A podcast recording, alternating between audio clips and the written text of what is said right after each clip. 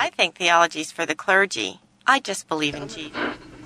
Certain hermeneutics of eschatology demand an exegetical approach. I think you shouldn't question what you were taught in church. Isn't that blasphemy or something? Welcome to the broadcast, folks. It is Theology Unplugged. We're coming to you from the Credo House in Edmond, Oklahoma. A lot of people, Tim, have uh, have uh, heard about us through Theology Unplugged, and now just drive through town uh, through I forty or I thirty five, going from one end of the country to the other, and stop by here. So Yeah. it's it's nice to see people uh, stopping by here. So I got to do a shout out for Edmond, Oklahoma, every once in a while. That's right. We're not far from I thirty five, just a few miles. So if you're on I thirty five, easy to get here. Yep. Come on over. We'll make it worth your while. Absolutely. You just take the Memorial Avenue exit, turn right, and just come straight over and make another right in your hair. Yeah, yeah, not far. No. Uh, Sam, how you doing? I'm doing well. I'm doing uh, better than I deserve, that's for sure. Sam Storms, pastor of Bridgeway Church. Tim, executive director, Credo House Ministries.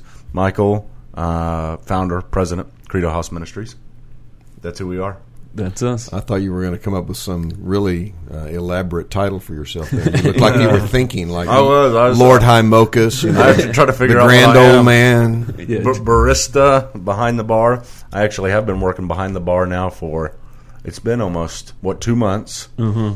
from seven to nine. Yeah. that's been a lot of fun. Re-engaging with the uh, with the barista stuff, and, And dude, your latte skills are really getting good. they're incredible, brother. Yeah, I mean the some of the finest coffee shops will be able to froth the milk to such a, a point of perfection that you can get very detailed art as you're pouring it. That's very difficult to do if you do not properly froth the milk, do not properly pull the espresso shots. And brother, you're there, man. I mean, you're things you don't that they don't teach us in seminary, and uh, you know, I- fine, I, fine I didn't skills. get that course at Dallas. Yeah, you Seminary. The latte, the latte course, bro. It's uh, it, it needs to be there because Well, here's a proposal I'm making here live Okay. on Theology Unplugged to you. okay, I think part of our tour, we've got a 45 minute tour, folks. Yeah. And, and we walk people through church history. So if you want to get a group of people to come up here, call beforehand if you got a group, you know, of 20 Yeah. people or so. so we, we've had hundred high school students show up at one time. Yeah, we did. That was kind of crazy.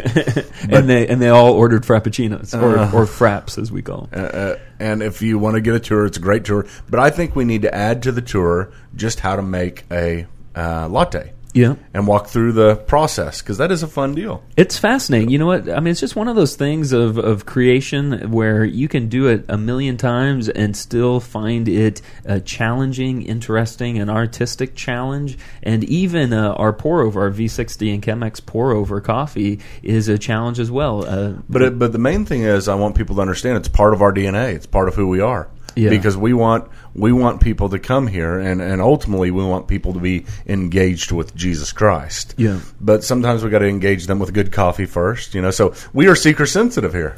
we are we're seeker sensitive with a Speak whole- for yourself. with, a whole bunch of, of doctrine to, to back it up with. One of these days we need to do something on just uh, you know how to do church and seeker sensitive movement and Oh, my gosh. you know the the traditional ways and just kind of uh, liturgy in general.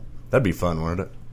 Uh, it would. It, it's would. easy for me and Tim as we're not uh, head pastors of church talk about it. We'll, we'll have to grill uh, Sam on it all. But listen, we've got a passage here. This is our last passage of this series. Then we're starting a new series. Maybe we'll tease the new series at the very end. But we're going to be talking about uh, 1 Timothy chapter two, verse eleven through fifteen. And let me read this. I'm going to read it in the English Standard Version. Let a woman learn quietly with all submissiveness. I do not permit a woman to teach or to exercise authority over a man. Rather, she is to remain quiet. For Adam was formed first, then Eve. And Adam was not deceived, but the woman was deceived and became a transgressor. Yet she will be saved through childbearing if they continue in faith and love and holiness with, with self control. Um, not sure if you guys know of any more controversial issue. Actually, we're just going to let you take this one, Michael. Sam Yeah. and I are just going to sit back, and this All is right. all you, brother. Introduction, three points, and conclusion on this one. I've never heard a sermon on this that I didn't see sense some real timidity, fear. Mm-hmm. it is it is a very hard. pa- Sam, Do you skip this passage? No, I don't skip it, I, but I do. Uh, You just skip the whole book, right? Just to make sure. Do you wear a bulletproof vest as you're preaching this? yeah, and a crash helmet as well. Uh, probably the most controversial thing I would say because it, it, it sparks more emotions than any other issue. Now we could talk about issues in culture and politics. Right now we're going through issues of of homosexuality and stuff with Chick Fil A and and whether or not they will uh, uh, are the, are homosexual friendly and people banning them. A lot of emotion involved. A lot of emotion involved and a lot of theological issues, but nothing more than this. I, I- this is my opinion. I'm not. I, I'm not saying stating this as if we all agree here, but I think that this is the most emotionally driven and difficult issue because of the emotions involved. Do you guys agree?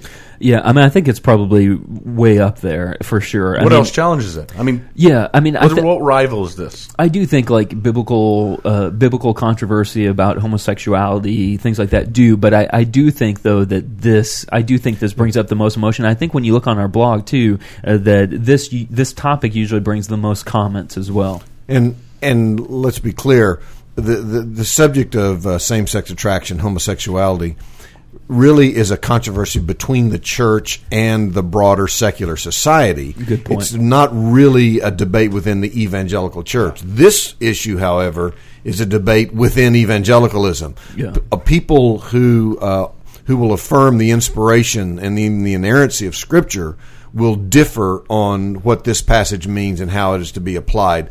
Uh, that typically isn't the case when it comes to something like homosexuality. So, inside the church, this is probably the most controversial uh, d- uh, topic. Let a woman learn quietly with all submissive, submissiveness. I, Paul says, do not permit a woman to teach or to exercise authority over a man. Rather, she is to remain quiet. Okay, what's what? Obviously, the controversy comes out because this isn't fair, right? I mean, we're talking about our women. We're talking about my wife and and uh, people that we feel like would be qualified to teach. And is Paul just making a blanket statement here that uh, no woman can teach and that they are to uh, live in this? And let me put it in a way that uh, I suppose a lot of people will emotionally react, but in this backwoods kind of Muslim-like, Mormon-like way of doing life. This patriarch, patriarchal. How do you say that? Yeah, that's right. That's close enough. Close enough for Oklahoma. society to where men rule, women be quiet. Well, yeah, because you, you have to see here it's teach or exercise authority, and that word "or" I think is an important distinction to make. So, because some people might think, well, teaching is kind of an exercise of authority, but there seems to be a distinction here of the woman can't teach or she also can't exercise authority. What are the positions here, Sam? Well, there are there are a number of, of arguments that are made. Let, let me um, I'll, I'll um, set forth the uh, arguments of those who today would call themselves egalitarians.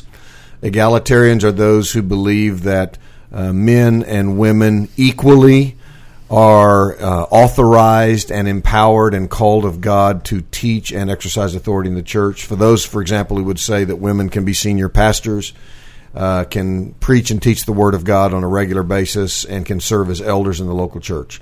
They argue, for example, that um, Paul. Wait, Sam, before you go Sure. through, can you name some egalitarians so we get some perspective here Um, name some egalitarians. that are that are respectable egalitarians? Well, Gordon Fee, one of the finest New Testament scholars alive today, is an egalitarian. Um, Groothuis, I think, who's going to be at the conference that we're Yeah, going to. is Douglas. Groothuis is, uh, and he and his wife Rebecca are, are strong egalitarians. Um, Is there any denominations that adopt this that reject it? um, well, certainly the Southern Baptists are have rejected it. They in in the Baptist Faith and Message that was revised a few years ago, they put in a clause, a paragraph that affirmed complementarianism, which argues that whereas men and women are certainly equal in, in the eyes of God in terms of their moral and spiritual value and dignity, they are assigned complementary but differing roles where men have primary leadership in the home and in the church and and um, uh, women are not uh, given the office of elder or the position of, of a pastor. Official statements by Catholic Church, Eastern Orthodoxy, Presbyterianism. Any those that officially reject this? Uh, the PCA, Presbyterian Church of America, is strongly complementarian. They would reject egalitarianism. The, the Roman Catholic Church, of course, does not allow women to be priests. Eastern Orthodoxy is complementarian in their views. Um, I don't know that there are any denominations that uh, have any official statements, but um, you know the Episcopal Church is certainly um, uh, egalitarian. Uh, United Methodist Church. United Methodist Church would be. Um, so, I, and what I've noticed is that the within evangelicalism, it is a trend that people are moving towards to some degree. Uh, if you're in the emerging crowd, so the kind of the emerging movement seems to uh, put uh, as one of their calling cards egalitarianism. Mm-hmm. Although I, there's no official statement of emerging movement, but that just seems to be kind of the the ethos of the evangelical culture, mm-hmm. the kind of movements that you see in in the people that are trying to renew evangelicalism or revise evangelicalism or change evangelicalism. This is one of the main things. Yeah. Mm-hmm. And the and the big debate here, if I can boil it down to its simplest uh, terms, is this: Is Paul speaking to a unique, local, time culture bound problem that he was facing in the first century? Or is he giving us a timeless, transcultural principle that ought to govern Christians and churches throughout the history of the church until Jesus comes back? Um, the egalitarian says that Paul was addressing a unique problem that was present uh, in the first century, and particularly in Ephesus, where uh, most likely Timothy was based, and that he was not prescribing any or, or suggesting anything that would necessarily apply to us in the 21st century. So, for example, they say in verse 12, I do not permit a woman. They'll emphasize the present tense. I am not now uh, allowing or permitting a woman uh, but he's not saying that he would never do so in the future. He's addressing some unique, particular issue in the present time. Could you say it's opinion based? I don't permit a woman type thing. Well, the no, problem is it's an, it is an apostolic not. opinion, so that. but but then uh, they would argue, for example, perhaps Paul is saying that he doesn't permit a woman to teach because in that day and time they were uneducated uh, or he is not permitting a woman to teach in Ephesus because in that city they were prone to heresy and false teaching.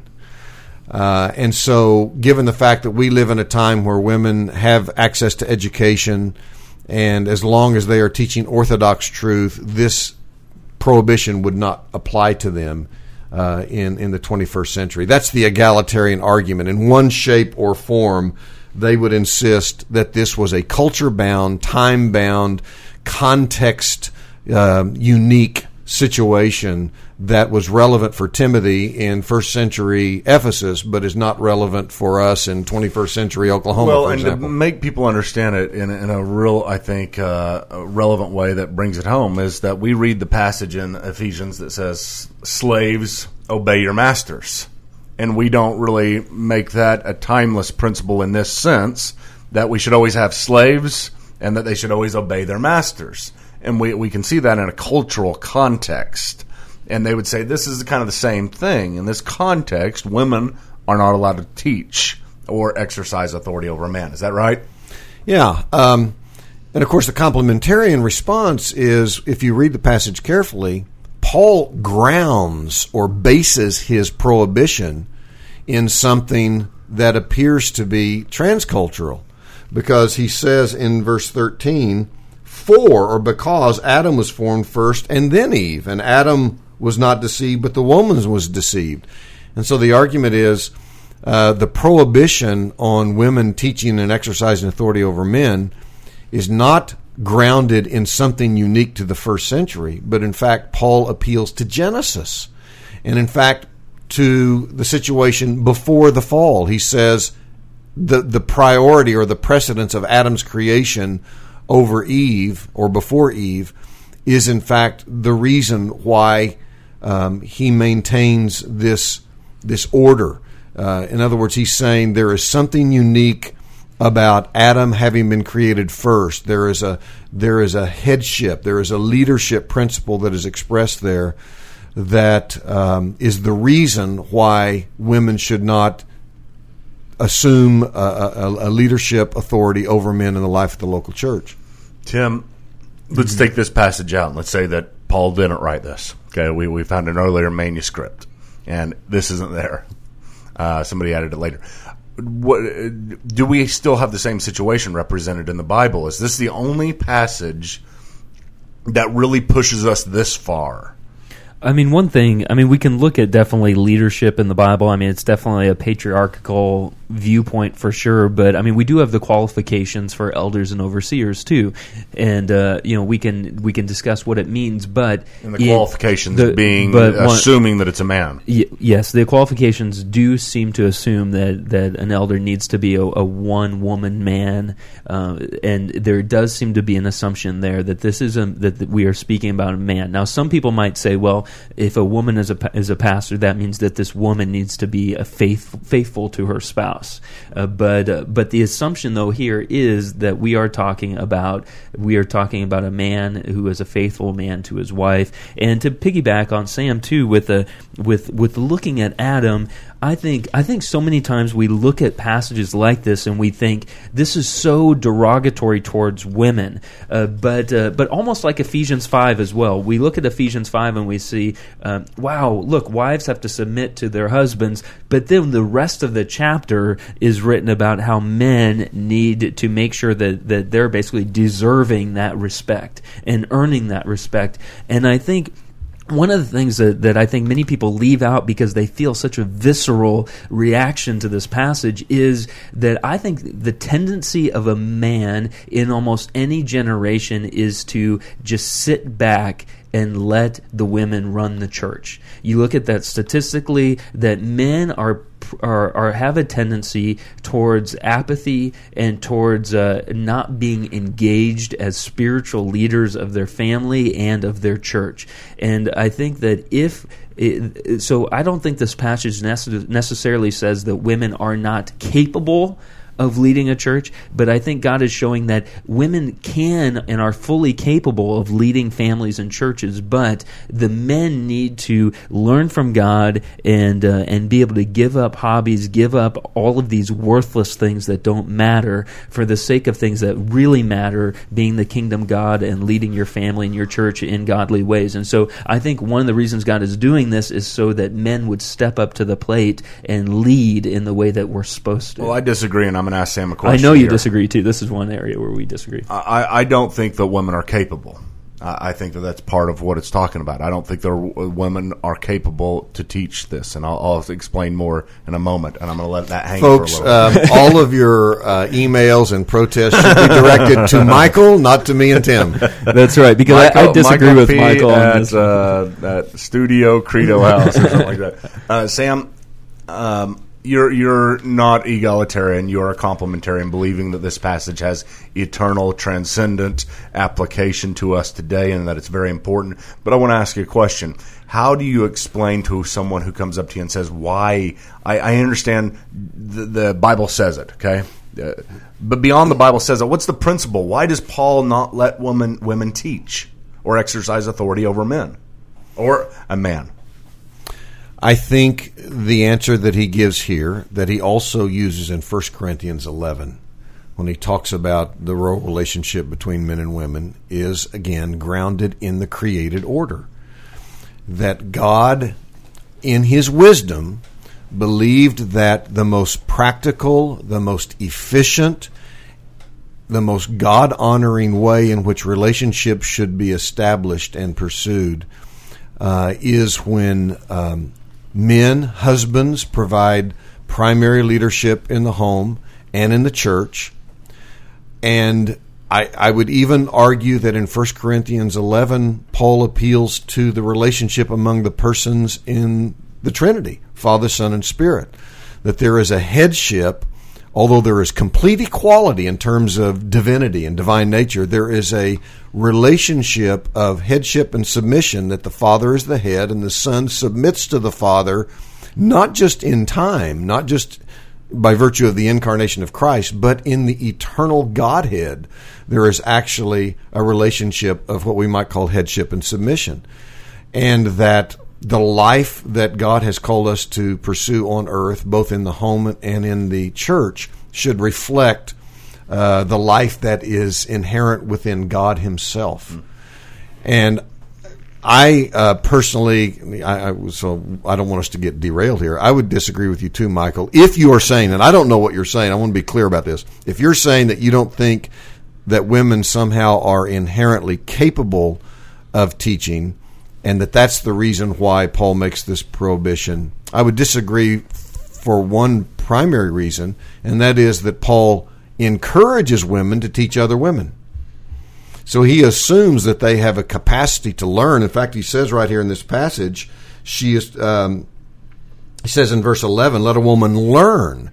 So certainly there's equal intellectual skills here. She can learn, she can study, she can ingest and process truth, and she can in turn teach other women and children.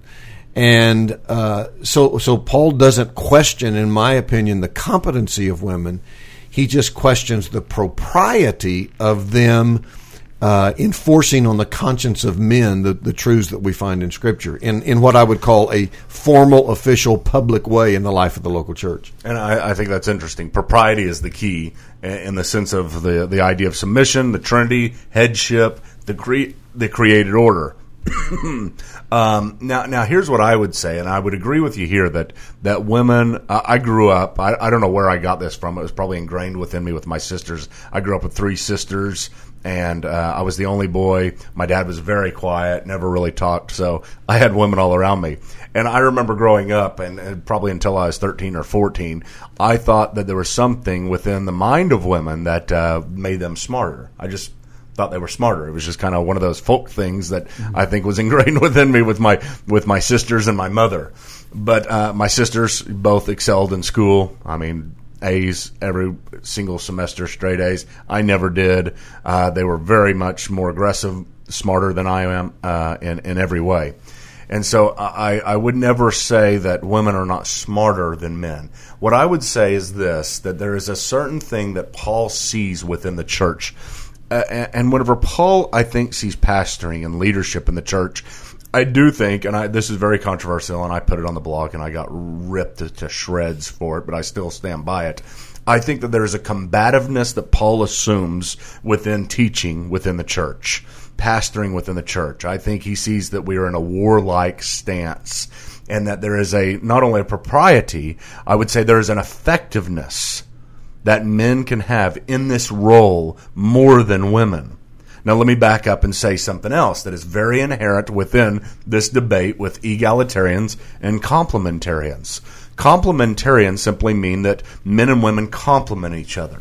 That there are pieces of a puzzle that one does not have certain components that another one has. And generally speaking, complementarians say this that men are better equipped for certain things and women are better equipped for certain things. And I think of all kinds of things that women are much better at, much more inclined towards, much more natural if you develop them in such a way and and lead them in such a way and celebrate the diversity in such a way. Men and women function better in certain roles. And now let me back up and, and move right around the other side of this passage and say this. I think men make better leaders in armies. Okay? I think they make better generals. I think that people follow them in a warlike situation more readily and respond to men in these situations more readily. I think Paul sees in the church the same type of thing. I think he sees that the battle for truth, the battle for doctrine, is not unlike the war that we are in. And and I'm saying here, yes, I agree with you, Sam, about that. I disagree with you that women could do it just as easily. I, I think a woman could. I think yeah, you could say theoretically a woman could lead an army just as well as a man. And like there's Joan, examples. Joan of Arc. Yeah. But the exception does not define the rule, and I don't think Paul would say that as well. Just because we can bring up exceptions of how women can lead just as effectively. And one of the reasons why I see this is because Paul does talk about Eve being deceived. Now, I don't claim to understand everything that's going on here whenever he says the woman was deceived, not the man. But what I see in here is this idea of, of deception and this idea of submission and this idea of effectiveness that can be brought about because what Satan taught was false doctrine. What Paul sees here is the combativeness of the pulpit. So uh, let me see if I understand what you're saying. You're suggesting then that there is something in men um, by God's creative design not the result of the fall, that enables them to more readily, as it were, draw a line in the sand when it comes to uh, theological issues.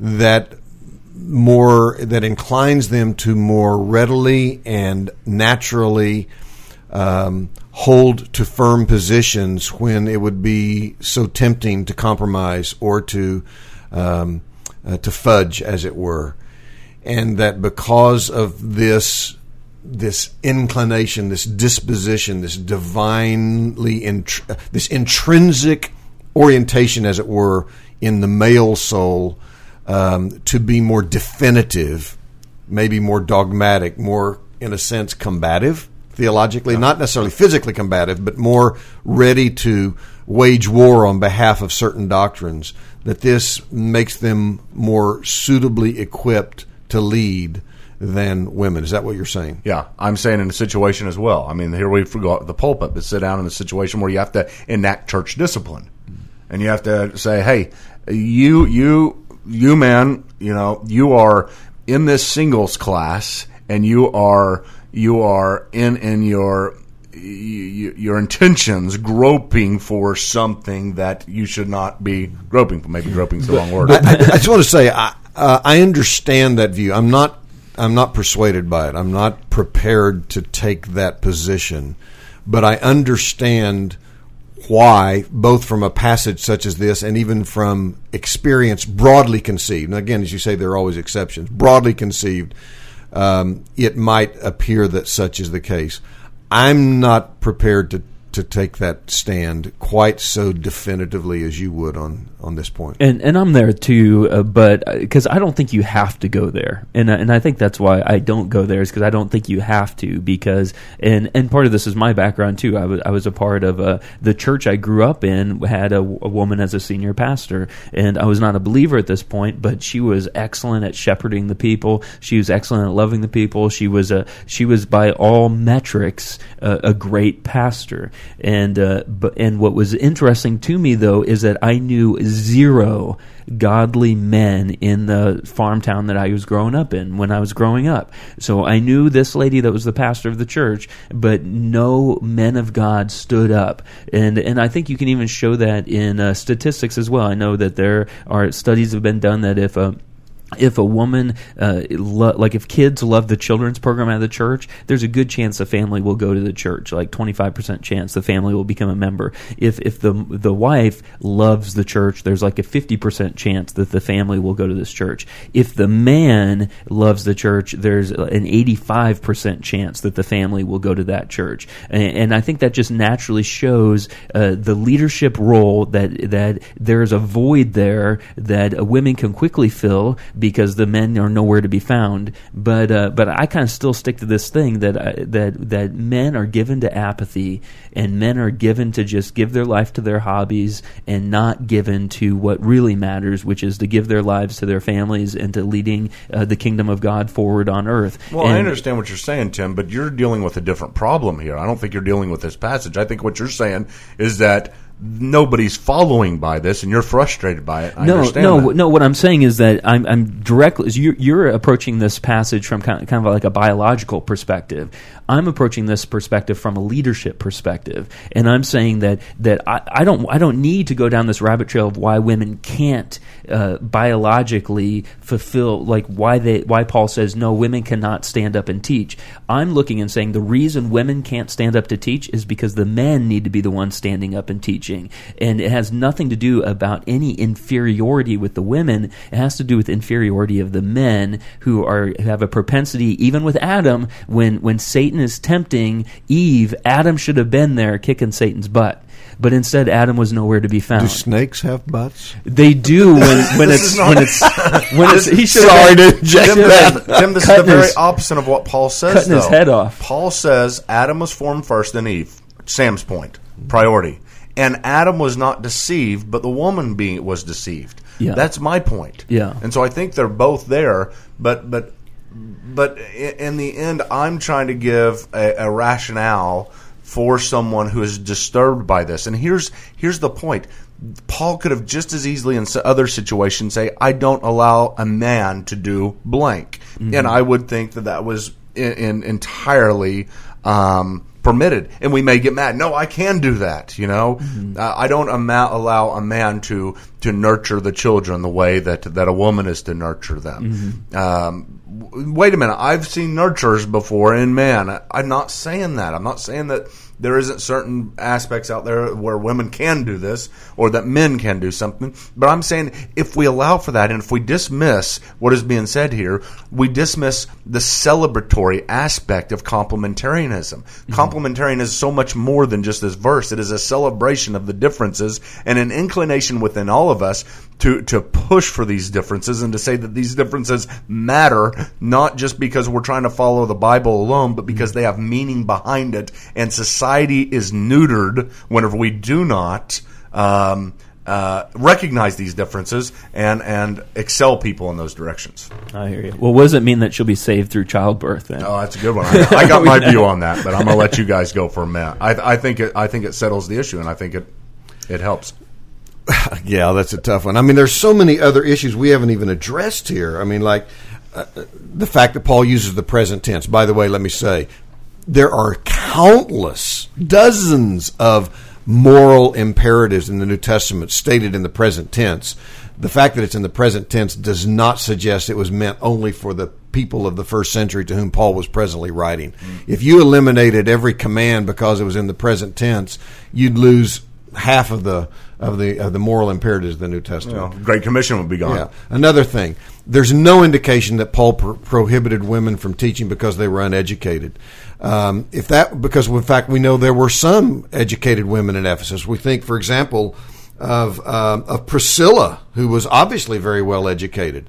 Uh, the fact that Paul prohibits Because all- Sam, Sam, that is a big view. That is a major argument that's out there that says the reason why Paul said this in that culture is that women were uneducated. But in right? First Corinthians, he allows women to prophesy, though. So- But but we also have evidence that women did have access to education in F, in first century Ephesus. Uh, there's been numerous articles written to that effect. And furthermore, if if if women were uneducated and that's the reason why Paul is prohibiting them from teaching men, then why wouldn't he also have prohibited them from teaching women and children? So that just doesn't make sense. Furthermore, he's not prohibiting uh, women from teaching false doctrine or heresy here. Uh, that's nowhere mentioned in the passage. There's no indication that women were teaching false doctrine in Ephesus. And furthermore, there is an actual Greek word that is translated false doctrine or false teaching that he uses elsewhere in the pastorals that he doesn't use here. So that doesn't work.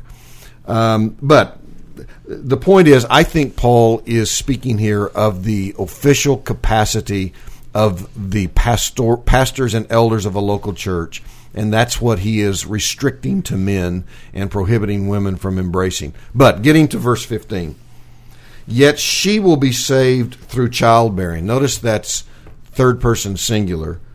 If they, third person plural, continue in faith and love and holiness and self control. Some have said this is a reference to uh, the virgin birth, and they're saying that uh, women will be saved because one in particular, Mary, gave birth to the Messiah, Jesus. Um, I find that a rather far fetched uh, uh, interpretation. Certainly, Paul is not saying that women are saved by some work that they perform. Uh, he's not undermining his, his teaching on justification by grace alone through faith alone. My sense is that he is citing childbearing or giving birth as a representative act of of godly obedience in the home and in the marriage, which he then supplements with faith, love, holiness, and self control.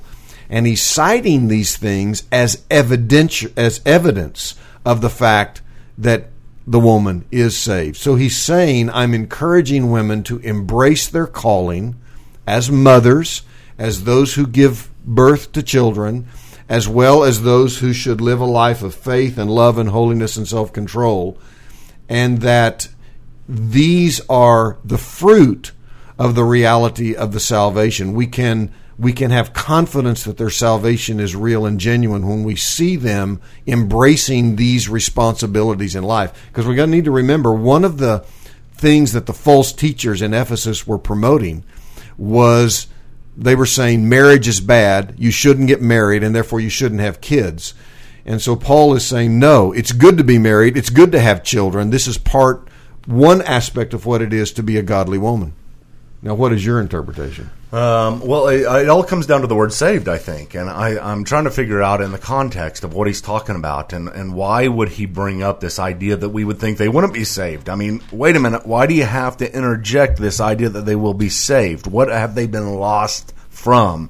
In my in my view, I think the New American Bible actually has a has a really good uh, statement here. I think they get part of it right and part of it wrong if we're trying to say interpretation. I mean, it's it's very hard when we're translating these things, but it says, "But she will be saved through motherhood." Okay, motherhood. That's key for me, and I also like the New American Standard. She shall be preserved. So she shall be preserved through motherhood. Preserved from what? Well, I think the whole idea here is this indignity that they may find of what has been said.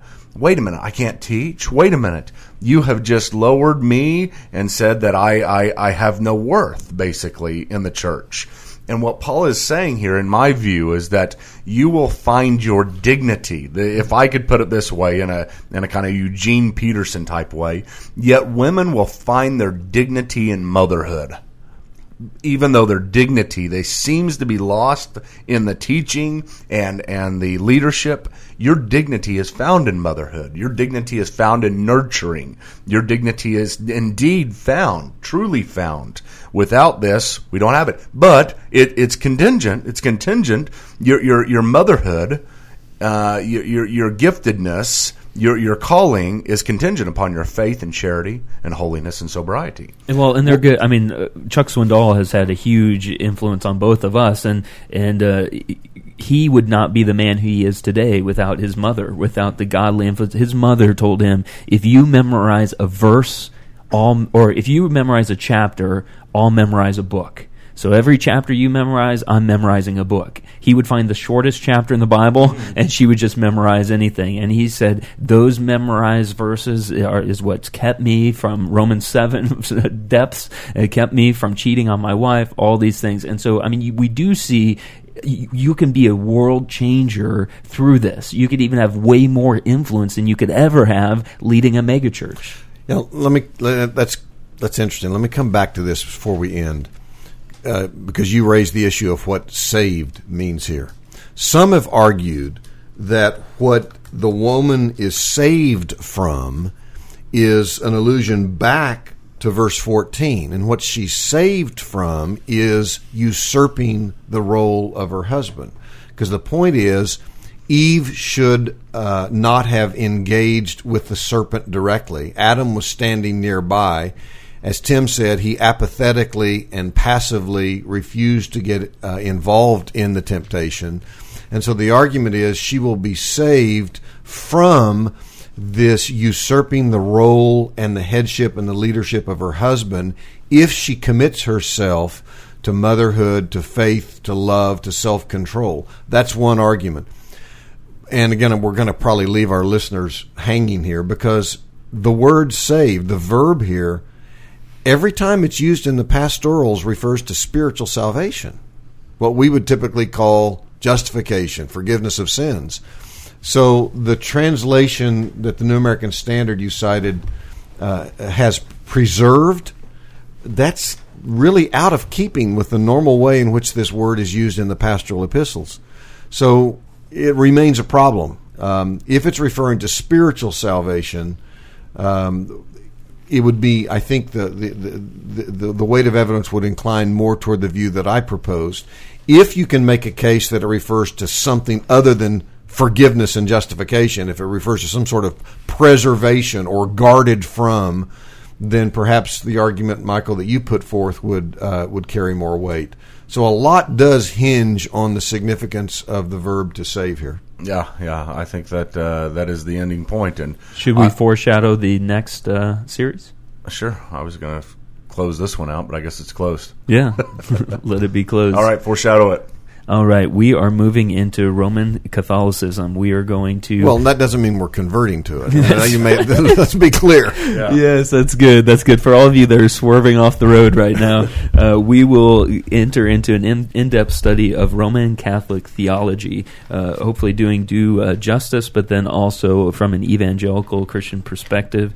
And uh, we think that it will be a blessing because we recognize that there are Roman Catholics all over the place and uh, Protestants all over the place and uh, living lives uh, in shoulder to shoulder areas and uh, questions of our Roman Catholics saved, uh, purgatory, Pope, all, just all sorts of questions. Yeah, We're- get we're your Roman Catholic into. friends to listen to it too. Sam has taught a class on this at Wheaton on Roman Catholicism, and I think it'll be very engaging. And you're very interested in Roman Catholic theology, and I grew up Roman Catholic, so uh, we've got some interesting things there. All right, well, uh, next week we will uh, pick this back up with Roman Catholic theology. Thanks for listening. You've been listening to Theology Unplugged. Visit our iTunes page by searching Theology Unplugged at the iTunes Store. All episodes are available as free downloads. Theology Unplugged is made possible by Reclaiming the Mind Ministries. Reclaiming the Mind Ministries is a listener supported ministry. If you've enjoyed this session or benefited from it in any way, do consider partnering with us. For information on how to become a ministry partner and for a complete listing of ministry resources, visit the RMM homepage at www.reclaimingthemind.org. Thank you for listening, and God bless.